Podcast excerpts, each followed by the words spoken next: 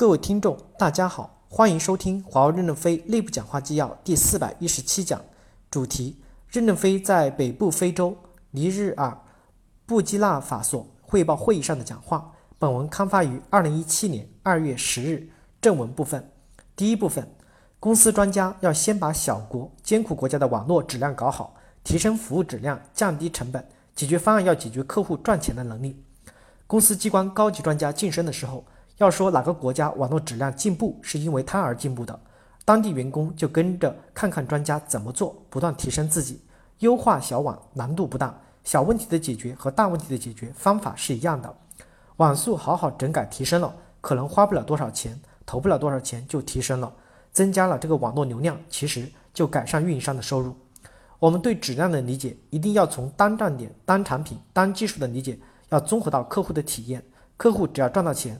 他一定会买我们的东西，我们就能赚到钱，就可持续。解决方案要真正的做解决方案，解决客户赚钱的能力。研发两千将士上战场，他们熟悉技术，一线的员工熟悉场景，结合起来为客户共同做解决方案，在互教互学的过程中共同成长。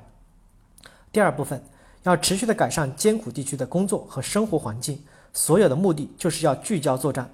内部条件可以继续改善，我们要像美国军队一样。充分做好优质的后勤保障，包括买原装的新车，不要去租二手车。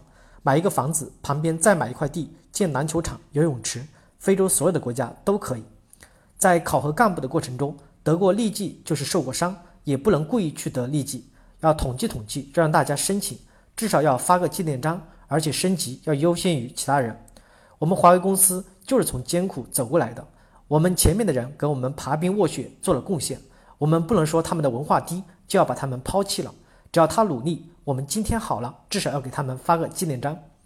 在小国要苦练基本功，以考促训，没有上战场做英雄的决心，不要到艰苦地区来。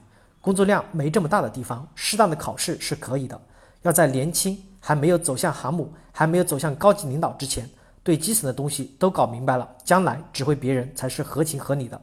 感谢大家的收听，敬请期待下一讲内容。